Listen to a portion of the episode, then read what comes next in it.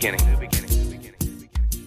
Welcome to the Grief Dreams podcast. Thank you, everyone, for joining us once again for uh, some talk about people's life and their journey and their grief and the dreams they, they've had. And I just want to sort of give a thank you to all those listeners who keep listening and and sharing the information that they hear on this, because the point of this is to help uh, ourselves and one another throughout our journeys.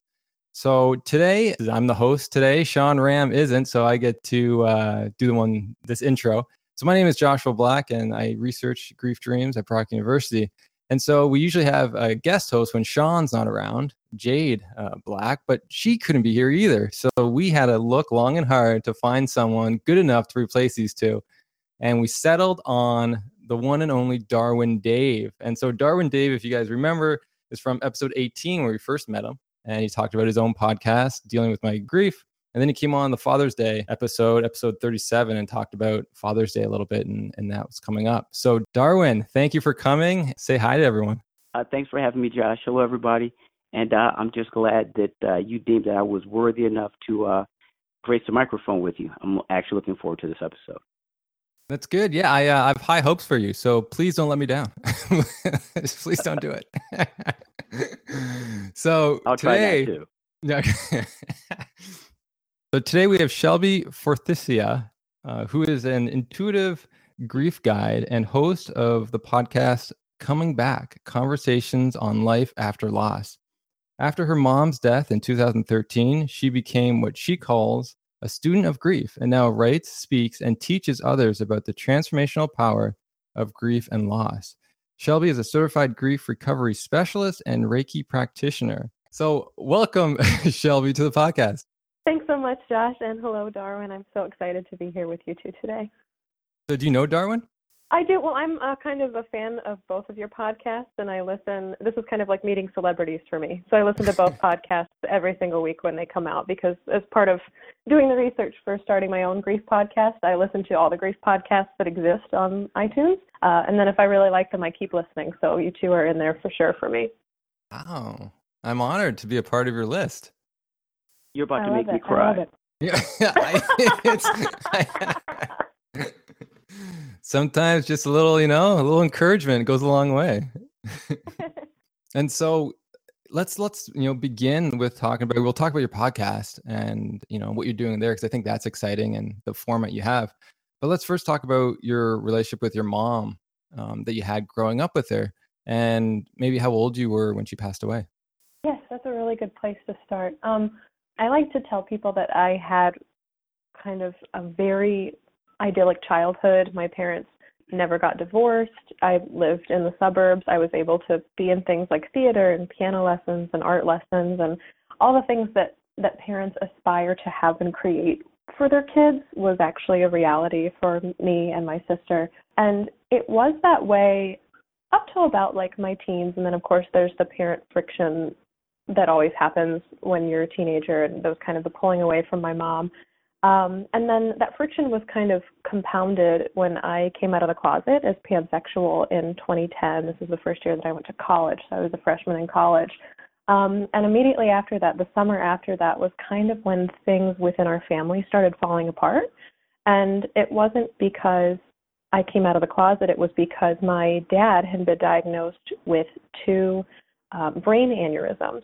And this happened about two years before my mom was diagnosed with breast cancer. So there was this big chunk of my life, the entire time I was in college practically, where both of my parents were in and out of the hospital and dealing with things that may or may not kill them. And I was away at school because that was their one wish was for me to stay in school um, and for my sister to stay in school as well. She was in high school at the time. And it just put a huge strain on all of our relationships and the quote unquote normal uh, pattern that should quote unquote happen when you start re-merging with your parents and seeing them as adults. Like that never really got to happen, especially between me and my mom because she died, uh, and she died when I was 21. And and what had happened there? It was it was kind of a crazy situation. She she went to have a mammogram. She got diagnosed with breast cancer. It was absolutely earth-shattering. My sister and I were both home for summer vacation.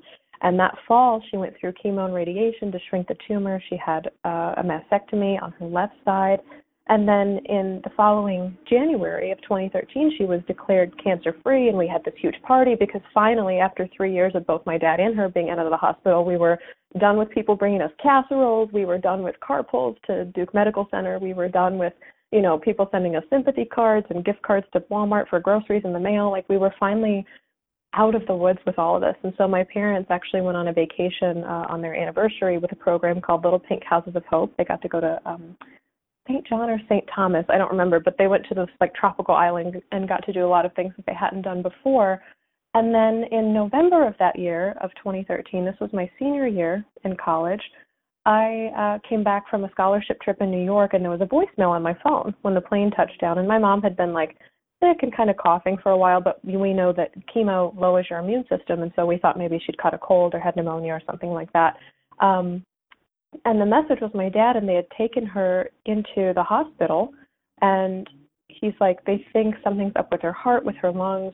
We're not really sure what's happening. And then i called him and when i got him on the phone i found out that it was even worse news. It was that her cancer had returned and had metastasized to her heart to her lungs to kind of her entire chest and her lungs were filling up with fluid. And there wasn't a lot that they could do to stop it um, and she went through one surgery right around Thanksgiving. I believe I was in exams at the time. I was still like trying to juggle school and all of this at the same time. Um, and then it, it got to we got to be in a place about a month later. I came home for winter break around December 12th or December 13th. I was done with finals, and um, and my mom had come home and she was hooked up to oxygen and was wheeling one of those tanks around our house. Our house had become like a hospital ward. It was very surreal. And and her doctors had called back with with news about her previous surgery and they said it it doesn't look as good as we thought it would. If you want to continue with surgeries, we can keep trying to get the cancer out of you, but with doing all that, it would only extend your life expectancy by a couple of months. It would not it would not fix anything in the long term. And at this point, I, I think both my parents were tired of of being in and around hospitals. There was a lot of pain that my mom endured that she and my dad both hid from me and my sister that that she went through as a result of her having cancer and having all of these surgeries. And and I just remember her getting off the phone with the doctor and she just looked at my dad and she's like, I'm ready to be done. And that was the the 12th or the 13th. It was right after I came home for winter break, and she told my sister and I on the 19th of December, so about a week before Christmas, she said, I'm going to stay here. We're going to call in hospice. They said, you know, anywhere from a month to six months is what we have. But she was bound and determined because Christmas was her favorite holiday. She's like, I'm going to live through Christmas and then we'll see what happens. And she was so upset. There's a lot. There's a lot at play here. She was so upset because her mom had also died when she was 22. So she knew. She looked at me and my sister, and I remember this so so vividly. She's like, "I don't want to die because I know what you're about to go through." I have lived this life already and I don't want to pass on this legacy to my girls. And um, I remember hospice brought in nurses, they brought in meds to keep her comfortable, they brought in hospital beds. So she wasn't even sleeping in her bed anymore, and she had people come in and one of our pastors came in and did communion. She had a friend who did healing touch and came in and did a ceremony with her uh, just a lot of people in and out of the house. It was very, very surreal. And the entire time I was 21 years old, so I was on Tumblr and on Twitter and on my phone and texting my friends and being like, I don't know what to do. I feel like I'm dying. And we moved Christmas Day up to the 23rd so that she would be able to remember it because we found that her lucidity was slipping very, very fast. When she found out she was going to die, it was like her body agreed. And we lost her a lot faster than we thought we would. And she probably spoke her last words on Christmas day that we created on the 23rd of December.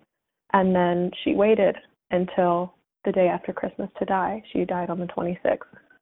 So it was just, and it has been up to this day, the most intense pain I have ever experienced in my entire life. I remember I couldn't figure out where, pardon me, where to put the anger. So I, lit- I literally would lock myself in the passenger seat of my dad's truck that was parked and off in the garage and I would just scream. I would scream until I couldn't like make noise or have a voice anymore and it was it's just been the most surreal and bizarre and painful experience of my entire life. Wow. So uh, let me ask you a question. While all this is going on, is there anything that you were doing to either physically or maybe even mentally prepare for her death and the time that you would have to spend without her? Hmm. Oh, that's a good question. I almost feel like we didn't have time to. Like we thought we were going to have anywhere from like a month to six months remaining. I did a couple of things. I know to get out the anger besides screaming, I ran a lot.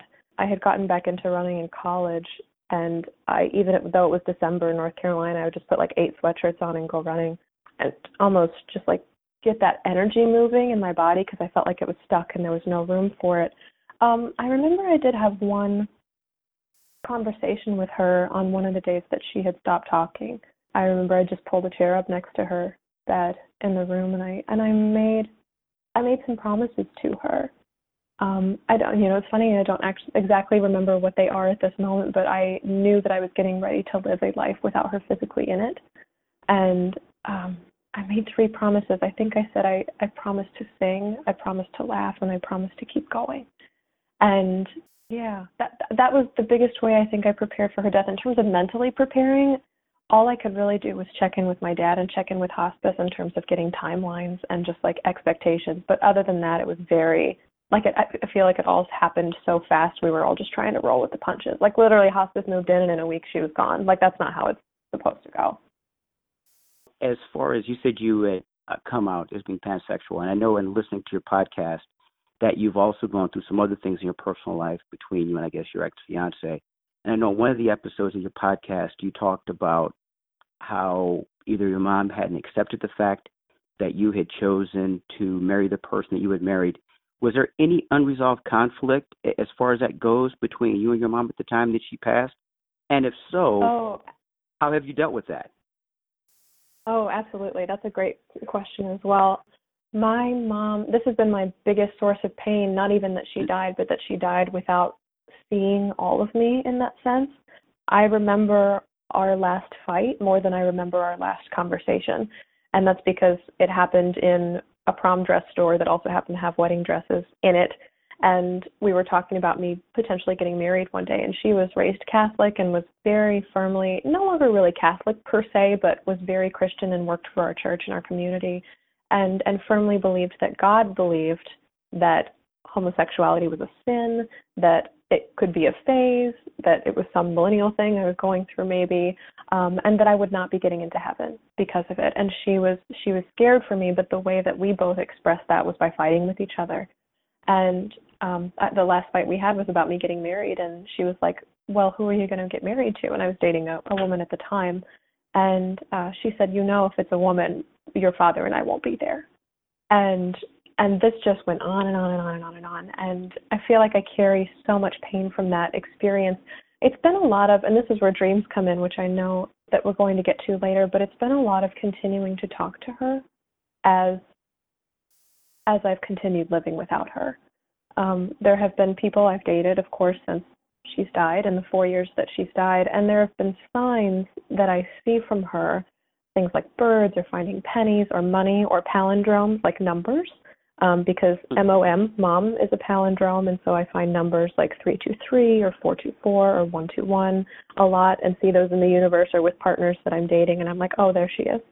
And so I think she finds ways to make herself known of approving my relationship in ways, but yes, I still long for that verbal confirmation, which I know I won't receive in this lifetime. Yeah, I've been through sort of similar experience when I lost my grandfather. But there are other people who were able to, I guess, sort of channel his, um, I guess, his attitude through themselves in terms of letting me know that maybe what he might have said might not have been what he ultimately felt in his heart. So, eh, in talking to people like, I guess, maybe your father, who may have known her the most, was there any indication that she might have come around to ultimately accept who you were and the choices that you made? Um, you know, the person who actually provides the most clarity on that is my mom's sisters. Um, she has a lot, a lot of sisters, but there are two sisters she's the closest with, and they are my sisters and my godmothers, respectively, and have been charged with mothering us as we go through the rest of our lives. And uh, one of them lives out in California and is also an intuitive. And she and my other godmother, who's an artist, both remind me every single time that I see them. They're like, she would have come around. It would have taken time, but she would have come around because she loves you. And and they have already they're already on the train. Like they were on board the day I came out. They they were like, we know it's going to be a, an issue of conflict between the two of you. Um, but because my one aunt lives in California, you can't really not be accepting of queer folk if you live in California. And then of course my other aunt was was a little uh less religious or less like institutionalized religious and so things like being gay um, or like other social issues were not an issue for her. So they were already on board. And I guess the biggest tell, you did bring up my dad, the biggest tell was when earlier this year uh, in March, I was engaged to be married to a woman. And I called my dad. I was most nervous about calling my dad because he and my mom were on the same vein. They're in the same vein there of not accepting my sexuality. And when I called him to tell him, I was extremely nervous um, about what would happen. And he was like, Well, you love her, right? And I was like, yeah, I, I really do. I really do. And he was like, well, then I'm really happy for you. And it was just this moment. I immediately started crying. It was just this moment of like the sky cracking open and the birds were singing and the sun was shining. And I'm like, oh my God, there it is. You know, wow. one half of the parental equation has that verbal confirmation. And so I think, you know, it may have taken four more years, but she she hasn't been alive for it. And that's where the difference lies, but the acceptance is literally everywhere in her surviving legacy. Do you think that your mom's passing opened him up to accepting you in that way? Because like grief can do different things, right? You talk about the transformation transformational power. Do you think that was a reason that sort of prompted him to acknowledge and be supportive? You know, I don't know. Um, my dad is a character who I have uh, not difficulty necessarily, but I know that I don't belong in all of his brain, in all of his inner workings, because I am his child. And uh, that's not something we've ever really talked about, is why he came around. I just know that he has. So, of course, there's some speculation of do you think my mom's death has opened him up to a lot of things, both like me living in Chicago, you know, me dating women, like, you know, him starting to date again. Like, it's, I, grief opens you up to so many things and asks you what you want to be grateful for, you know, the next time around. So I don't know. I want to say yes, but I really can't answer his questions for him. I wish I could. So now, how is he doing health wise?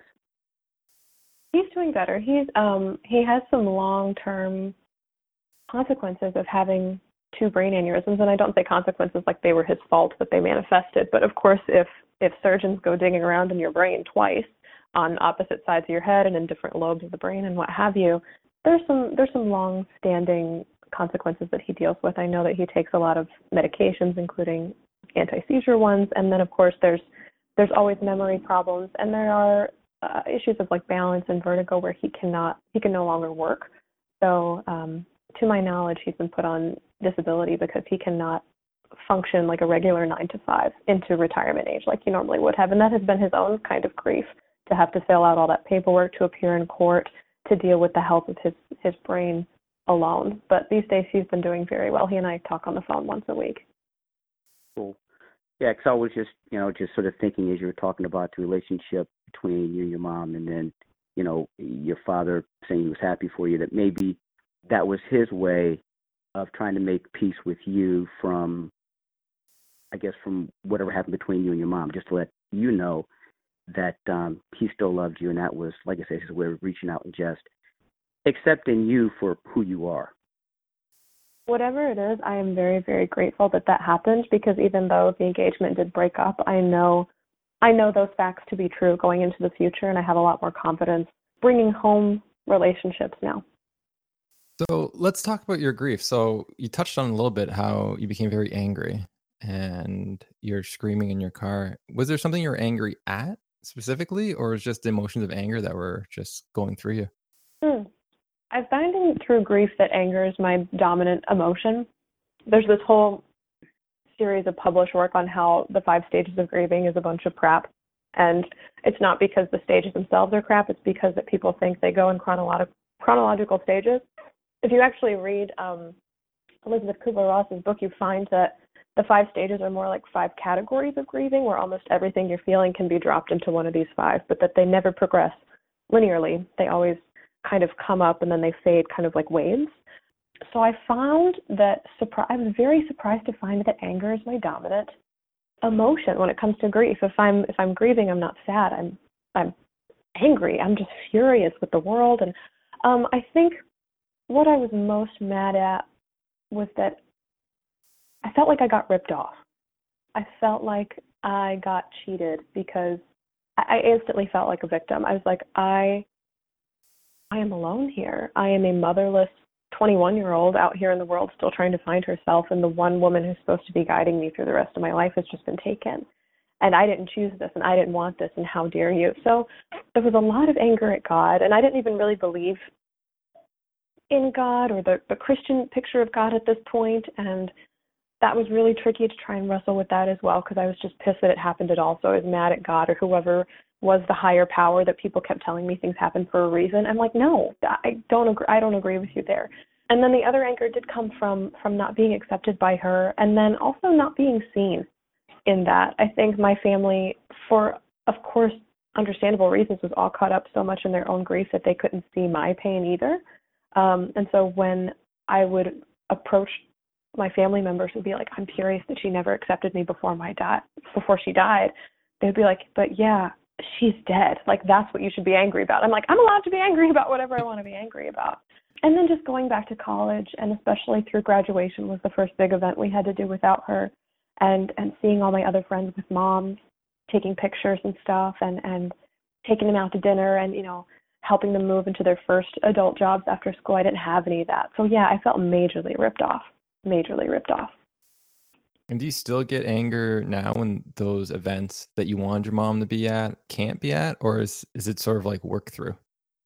Both. I think uh, it depends on what they are and how big they are, and and also kind of what headspace I'm in that day. But I there's also small bits. There's always small bits of anger in in my present day to day of her not being able to be here um, because her resounding sentiment before she died was, "I'm not done yet." She's like, "I haven't seen so many things. I haven't done so many things. I'm not done with my mission on the earth." I'm not sure what she thought it was, but I think a lot of it was being here for her kids. She always wanted to be a mom, and so things like major moves. I mean, like I turned 25, which if you listen to my podcast, that's a big inside joke with my family, which is once you turn 25, you're considered an antique.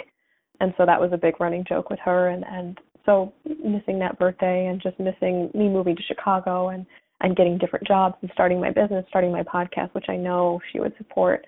Just just missing her presence in my life in general. But yeah, definitely on big events. And when that does happen, there are things that I do to remember her. There are uh, there's a piece of jewelry that I got for myself, my sister, and my two aunts, her sisters, and it's a penny. It's a, a ring that's got a penny on it, but it's shrunken down like Shrinky Dinks. I don't know how this jeweler made it happen, but but she did, and uh, so we all wear these pennies on days that are hard or days that we miss her because my mom was definitely uh, all money is worth something. So if you see a penny on the ground, you pick it up and you have good luck for the rest of the day. And if you find dimes and nickels, that that's even better. But she always had this love of small joys. So we always wear that on days where I'm especially missing her. And then of course, um, I know Darwin talked about heirlooms on his most recent podcast, but there's jewelry I have of hers that I'll wear. There's a really big sweatshirt that I have a picture of her in when I was a baby, sitting in a stroller, and she's kneeling next to me in this sweatshirt. And she gave me this sweatshirt while she was still alive. So I walk around the house in that all the time as well when I'm missing her. So, one quick question. Because I know in the latest episode of your podcast, and I guess we're playing tag here, you talked about her leaving you and your sister, I guess, prepaid gifts, the first of which your aunts had given you. So, given the fact that sometimes you get angry, do those how do those gifts make you feel? And are you looking forward to whatever it is she's got planned for you in the future?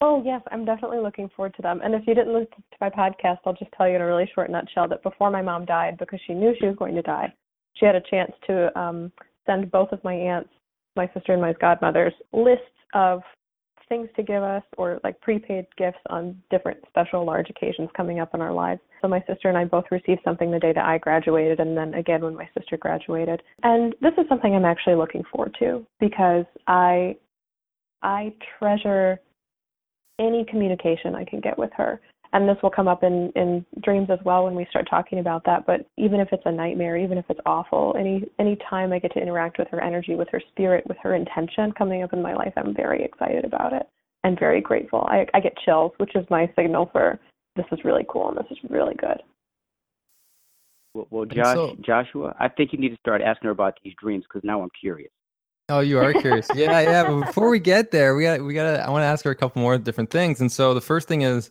okay. how did you get involved in being a grief recovery specialist? So you you went through this journey with loss and dealing with your own emotions. How did you then say, okay, now I want to help others. I want to get trained in this area? Oh, that's a great question. Um, I actually I was reading another book around the time that my mom died, and it was by Gretchen Rubin, who did the Happiness Project she um, authored another book called Better Than Before, and it, there's a quiz in there where you can find four different personality types or tendencies that you lean towards. And my personality type is a questioner, and so I question everything that happens to me or that I'm told to do, every expectation that comes my way. And so when I started grieving and I was reading this book, I was like, I'm I'm questioning my grief. I'm questioning what I need to do to get through it. I'm questioning how others have done it. Just this whole array of, of questions that I had. I felt compelled to research it, and so I did. And I start. I got my first library card here in Chicago and started reading a ton of books on it and reading blogs and websites. And I came across this book called the Grief Recovery Method Handbook. And I found this book, and it was actually an action plan for moving through grief and loss and writing down things that you want to apologize for, things that you need to forgive them for, and things that you just want to say that you're grateful for that impacted your life, and you're speaking directly to the person that you lost. And walking through this program by myself and then with a trained practitioner who is a certified grief recovery specialist, I it took away so much of the pain that was associated with the memories, but I got to keep the memories that remained, which were really cool because people are like, if I work through my grief, I'm going to forget all about them. There's like this stigma of like, if I go see a counselor and I talk my way through, I'm not going to remember all these memories. I'm like, no, no, that's not how this program works. You just take away the pain that's associated with it, or you take away the weight of at least some of it. If you could get half, three quarters of this pain out of out of your heart, you'd feel like you're not carrying things that are so heavy. And going through this program was really instrumental for me. And I had been working some other jobs in Chicago and I was on the, the hunt for work again and I was reading a totally different book related to grief uh, and I had I heard I heard this voice in the back of my head that said, Well, why don't you do this? If you keep reading about grief, you keep researching grief and people keep telling you that you're helping them, why don't you just make this what you're gonna do next? And so I popped on my phone. I went to the Grief Recovery Institute's website, and lo and behold, uh, they were doing trainings to become a grief recovery specialist very soon in Illinois, not in Chicago, in a teeny tiny town called St. Charles. And believe it or not, that was the town that my parents got married in. And that gave me chills. And so I was like, I have to do this. And then when I scrolled down to the bottom of the page and looked, the day that I was on my phone looking at this was the last day that they were doing early bird registration. You could save, I think it was like a thousand dollars or something like that. And I was like, these are all my signs. The stars are aligning. I have to go and do this. And so now I'm trained in grief recovery, which is the program that helped me come back from my own loss. And so now I can help others one on one in groups, in churches, in their homes, however they'd like to be approached come through their own losses. Yeah, and I see that, you know, your gift shine through when you talk when you do your podcast. And so what then made you say, okay, now I'm trained, I want to do a podcast? Did it just did it come naturally, or did you also hear a voice to say, you know, you should, you know, now I know you're listening to Darwin Dave, but now you got to do your own sort of thing? Like, what mm-hmm. happened for that that leap? You know what's funny is I actually started my podcast before I started listening to any other grief podcasts. It somehow didn't oh. occur to me that there might be others out there. and so once I launched mine, I was like, oh my God, I bet there's like grief brethren that are out there in the world that I can um, band together with. But um, I I've had this dream since I was a little kid of of speaking for a living. I started doing theater and stuff when I was three, and I have just had zero fear of the stage or being in front of people. I ha- I don't have that gene of fear of public speaking. I've never had it, and my parents always thought that was such a cool gift, and I thought that was such a cool gift. But I've I didn't have. It's so bizarre to say, but I didn't have anything to really talk about until my mom died. Mm-hmm. And now that I have gone on on this journey and subsequent journeys of grief and loss and finding patterns of grief and loss through my entire life and seeing them in other people's lives, I'm like now I have something to talk about. So I knew I wanted to talk, but I I thought maybe I started off doing Facebook live videos and I did those for about 9 to 10 months just by themselves on my Facebook page before I even thought about doing a podcast. Um, and I kept telling people about my dream. I said I want to talk and speak and write about grief and loss and people are like, well, you should do a podcast. I'm like, ah, that's too much work. And so people are like, I want to speak and write and talk about grief and loss. And they're like, oh, you should do a podcast. I'm like, oh my God, okay. So finally, enough people said it that I'm like, okay, it won't hurt if I just sit down and research this. And again, with the questioner mentality, I'm like, I have to research everything. I have to make myself a student of podcasting. So I was contacting all my friends that had podcasts and said, what microphone do you use? What setup do you use? Do you do it in your house? Do I need a studio? Like, how do I get a toll-free phone line to call in? And and how do I mix this? And what software do I use? The whole thing, like everything from software to to equipment and setting up and how to launch and and everything. And it's been a lot of touch and go through the process, a lot of learning after I release episodes. I'm like, oh, I probably could have done something different there. Um, but that's really where it started. And I just had this goal to start not not only telling my story, which I do a bit on the show, but to answer questions that people have about living life after losses happen and to share the stories of other people who have also come back from losses because I know that there are infinite infinite ways to come back. There are so many ways that we can come back from grief and loss. And I feel like if people no, don't just hear my story, but hear other people's stories, they can be like, that doesn't quite help me, but that really does. And things will start to resonate with them. So if they're feeling stuck or they're feeling lost or they're feeling lonely on this journey, they can be like, oh, they came back using this. Maybe, maybe I'll try that. Yeah, you know, and I think you help a lot of people with the way you do it because, you know, like Darwin does it his own way, we do it our own way and you have a unique way of also doing it. and i think that you know it speaks to you know who you are and, and what you're looking to to get out of your own podcast and so i think it's great that you have these questions that you're answering and then you're bringing on guests and then you're talking about your own journey i think it's it's amazing and you know hopefully some of the listeners uh, that are listening to this will also tune in and check out some of your episodes and understand what you're what you're doing and you know how it can maybe be beneficial for them yes i would absolutely love that I would absolutely love Beautiful. that. Yes, more sirens from my end. yeah, yeah, you gotta love right beside a fire hall. I love it. Somebody told me once that every time you hear a siren, some kind of um epiphany is happening, like some kind of leveling up is happening in your own Ooh. life, like spiritually. So I've I've started to accept that instead of there's a disaster happening, which of course there always may be when you hear sirens go out. And a lot of people have. I, I used to yeah, play like Super Mario as a kid. Did you ever play Super Mario Brothers? I like that. It's like getting a mushroom or something, right? All right, now let's. It's a good segue to go to. Uh, let's talk about dreams, since I know we we only have you for you know maybe twenty more minutes. So you know, have you had a dream of uh, your mom since she's passed? Yes, and she actually shows up all the time, which is kind of kind of weird and annoying and kind of cool. It kind of just depends on how she manifests. Um, and I think it's because I think about her so much in waking life. Like I, there's not a single day that goes by that I don't think about something she would love to see, or I find a penny, or I hear a bird, or a song, or I write about her, or somebody else in my life, like my sister or my aunts, will text me something about her. So she's just very present. My mom is very top of mind for me all the time, and I even keep a picture of her, like when she was my age, at my podcasting desk. So right before I go to record, I'm always like channeling her spirit and like, what are we going to say to them today? So I posted in your Facebook group, Josh, about one of the first dreams I had about my mom, including uh, her favorite flower and something I love to do as a kid. And that's the very first dream that I had of her after she died.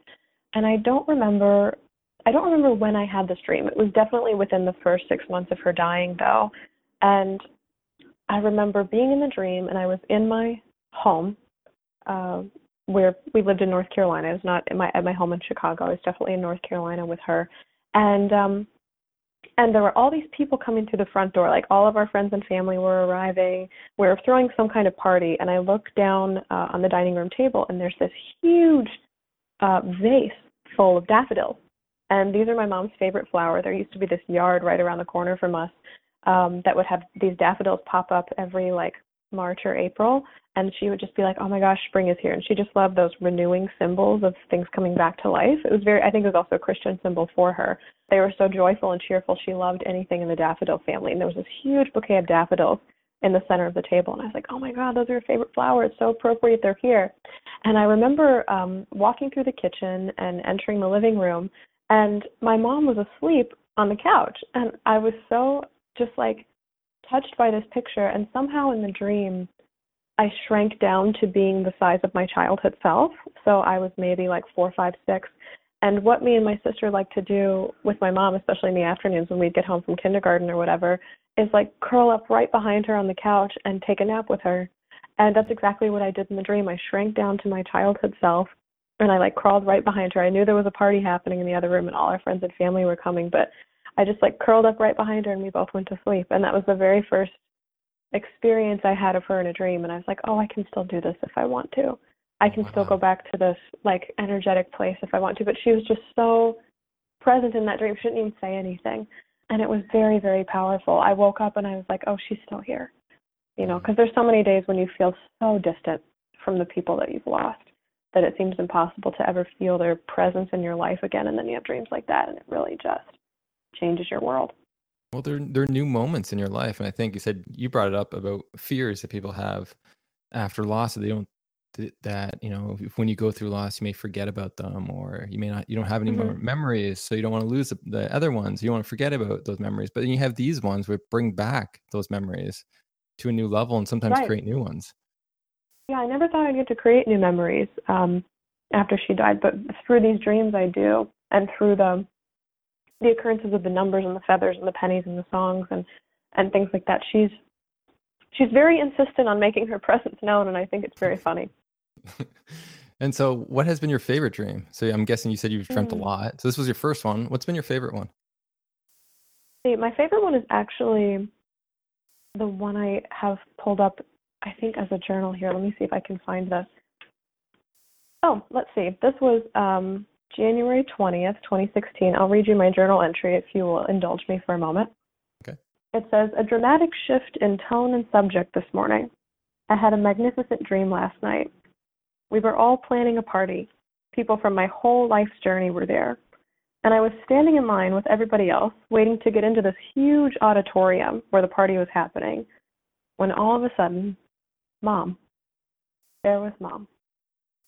Sobbed and I sobbed and I sobbed and ran straight into her open arms. And she was so solid and so strong, like she had never been sick and had never died. And her arms just enveloped all of me like a blanket. And there was nothing but love, love, love just pouring out of her. And you know what? I actually felt it and I let it in. Wow, that's beautiful. That's so beautiful. That's great. Yeah, that was.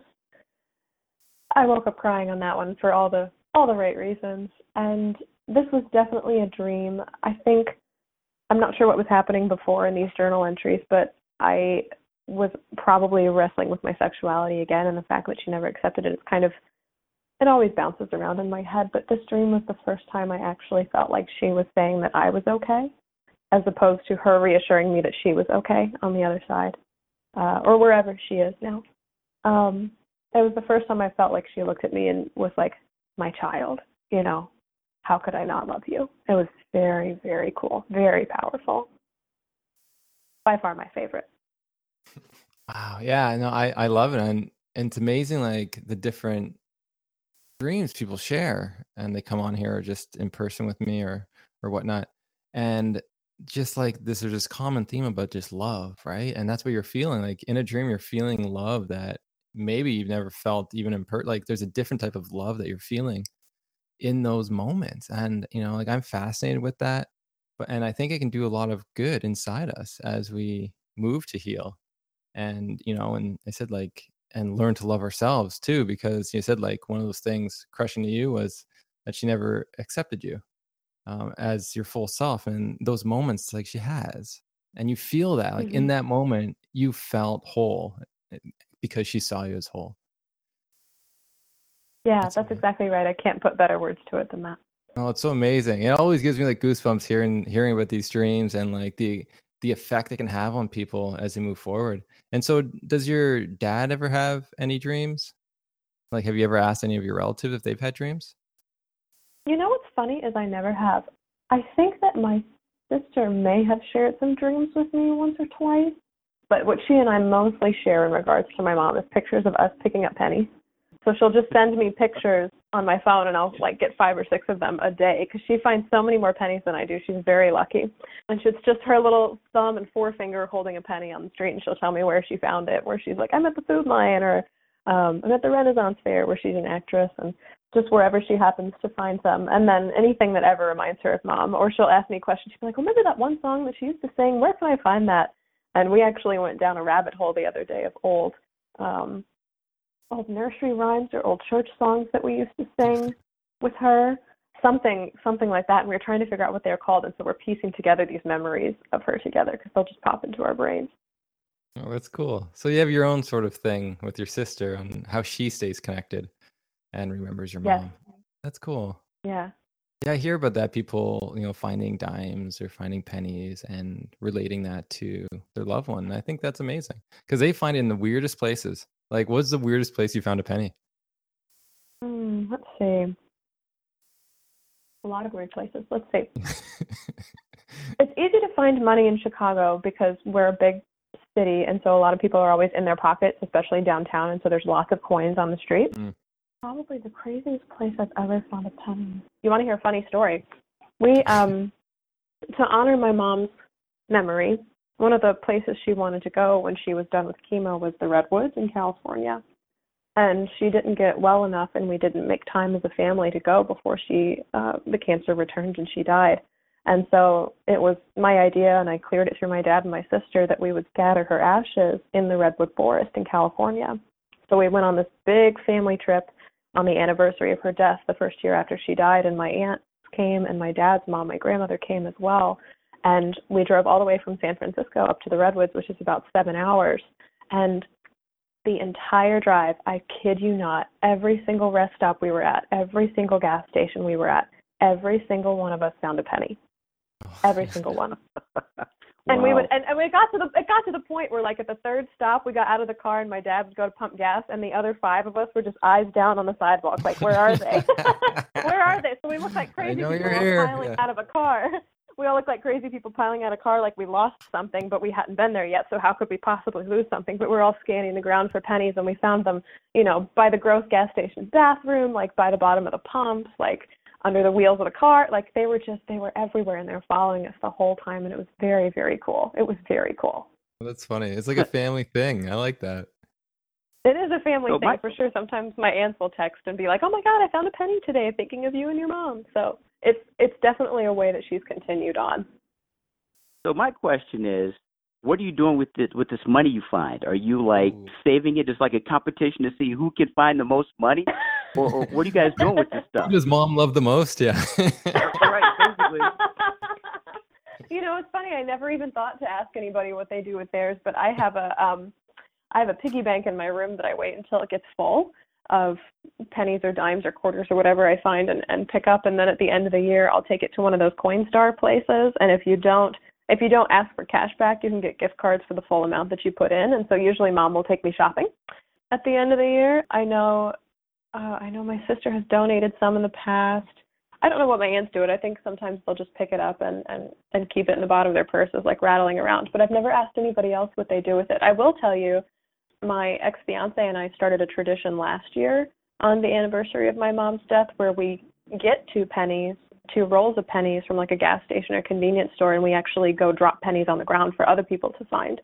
And despite the fact that my ex fiance is no longer in my life, I'm going to continue that as a tradition this year because I thought it was such a great idea that she had. It was such a great idea. I was really kind of low on that day, and she's like, "What can we do to honor your mom?" I was like, "Well, you know, something with daffodils, which aren't really in season because I've been a florist before, so kind of know what's around, but or something with pennies. And she was like, well, maybe we could send up balloons. And I was like, that's a wildlife restriction in Chicago, and we'd get in trouble, you know, the whole thing. And she was like, well, what if we get two rolls of pennies and just go drop pennies for other people to find? And I'm like, that is a great idea. I would have never thought of that.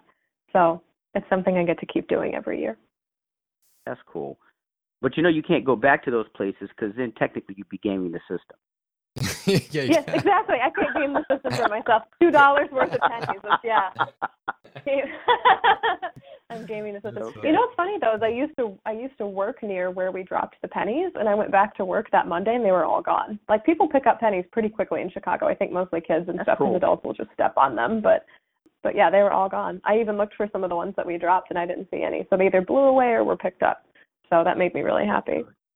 That's cool. That's cool. That's I like that. That's a really cool idea to honor your mom and to also give people because other people are probably get joyful from finding money for different reasons too, right? So like it's just a system yes. that keeps on giving. I like that. And so it was definitely a pass it on kind of lady. Yeah. yeah.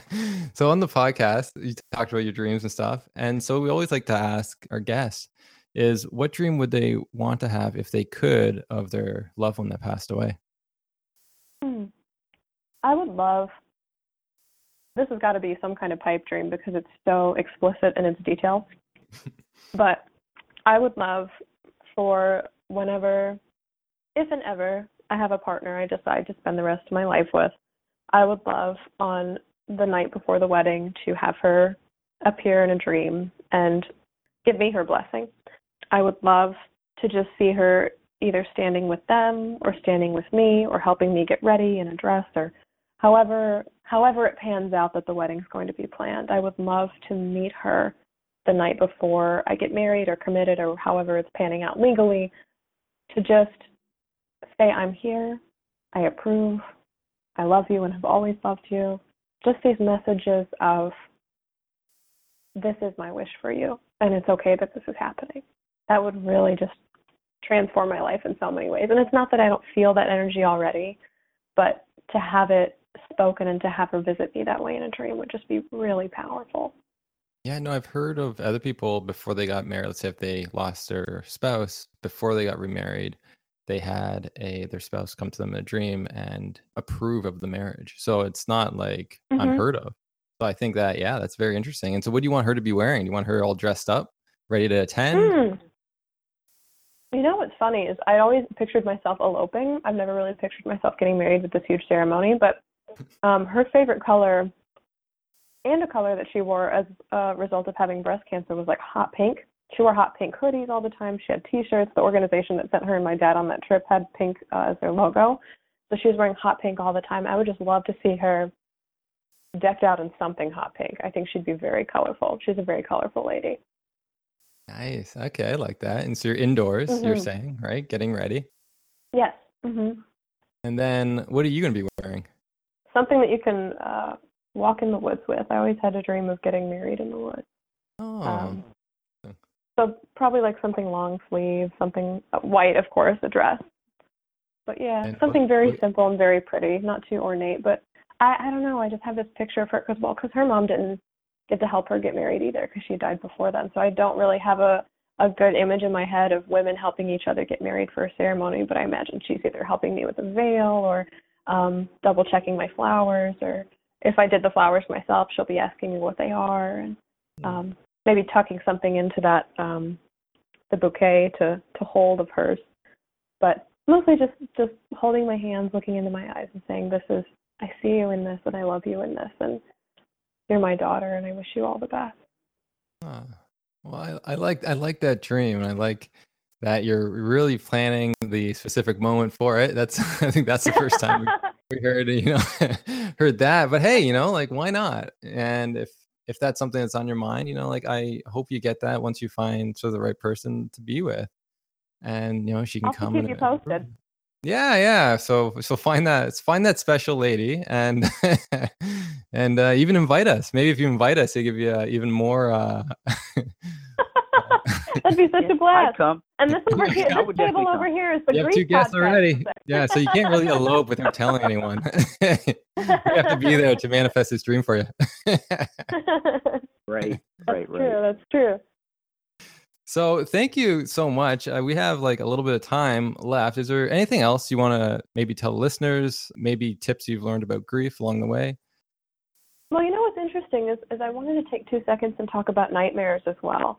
And I know that might not be the best note to end on, but I noticed that with my grief, especially, I find myself living her dying through dreams. I relive that memory a lot, and and there's just this this pressing feeling, this anxious feeling, uh, like a panic attacky kind of symptom thing that happens whenever I have nightmares of my mom dying, whether I'm physically there in the dream or I'm somewhere else. And I guess I would just tell people who are reliving the nightmare of their experience to, to I have this picture in my brain. This is an exercise I used to do in college when I was like making phone trees and stuff for the women's center where I volunteered and it's it's to just have a list of your people. If you have one person, two people, three people that you can call at any time of day and just decompress with them, one of my best experiences of having a nightmare of my mom dying was being on a cruise ship, and this was another of the trips that we took to honor her memory. Uh, three years after she died, we took this trip last December, And I spent a hundred dollars to call collect from a cruise ship out in the middle of the ocean where there is not supposed to be phone service to call uh, my fiance at the time. And I sat out on the, the deck of this cruise ship, reliving this dream with her, coming down from this anxiety and this, oh my God, she just died like it happened yesterday. And and coming down from this place and she just talked me down with such this beautiful space from her heart. And as we were speaking, it was two in the morning, and so it was pitch black outside. It was like that scene in Titanic where it's just the black water and the black sky and nothing else. There were no cruise ships around us or anything. And wouldn't you believe it?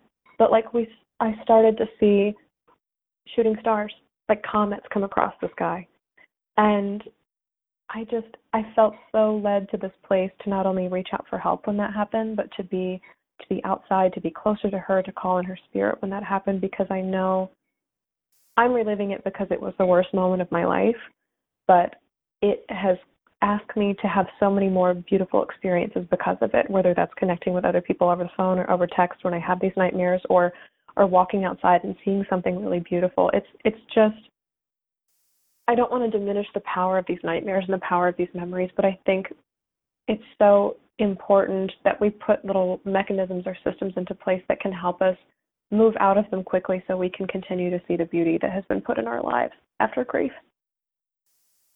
Wow, that's I'm glad you brought that up because yeah, like a lot of people do have nightmares following loss, especially the so you're talking about the relieving of the the loss itself. And so I'm glad you had someone to share that dream with. And do you still have them now or have they sort of subsided? Do I still have nightmares? Yes, absolutely. Um, of, of, not, of... not too frequently. Okay.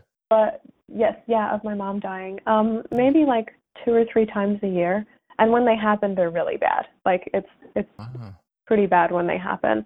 Um, but that's not as often as I see her in either neutral dreams, where she's just a character roaming around while I'm doing something else, or where I actually get to speak and talk to and touch her in the dream. She either um, comes in through a visitation where I get to interact with her, where she would like embrace me or hold me, or I get to take a nap with her, or or she'll just be like some side character where like I'm talking to somebody else or I'm riding a roller coaster or something. She's like sitting in the back row where I don't really see her, but I know she's present.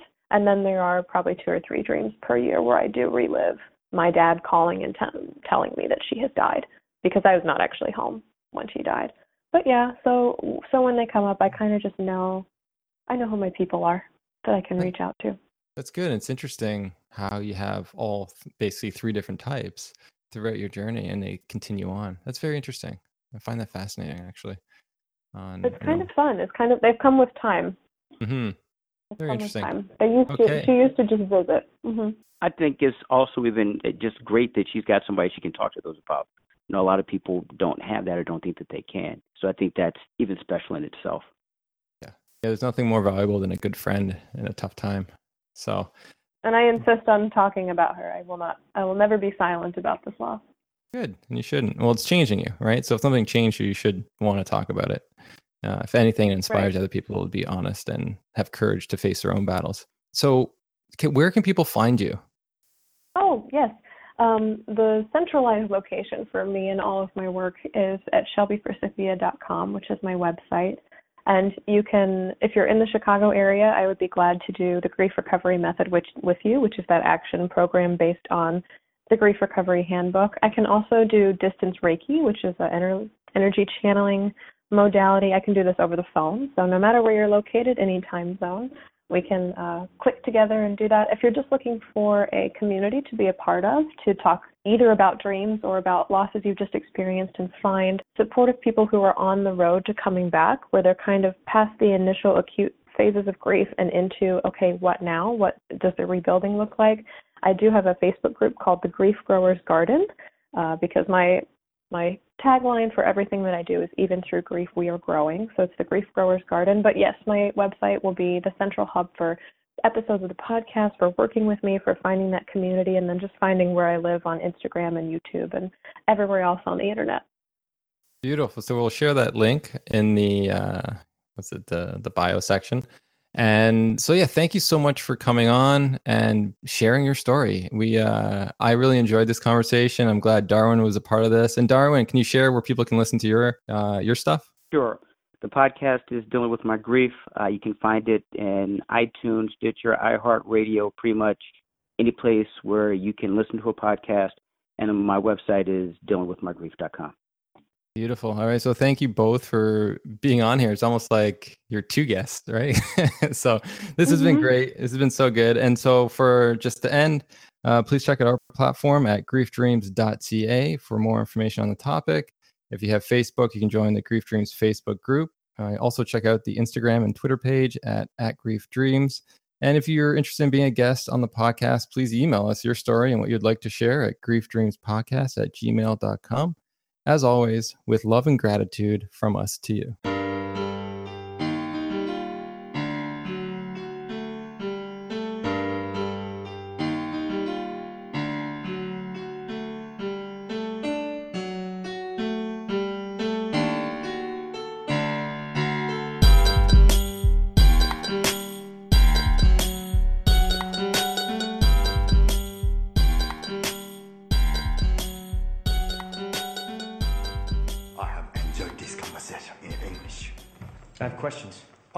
Introduced myself. You have introduced yourself. This is a very good conversation.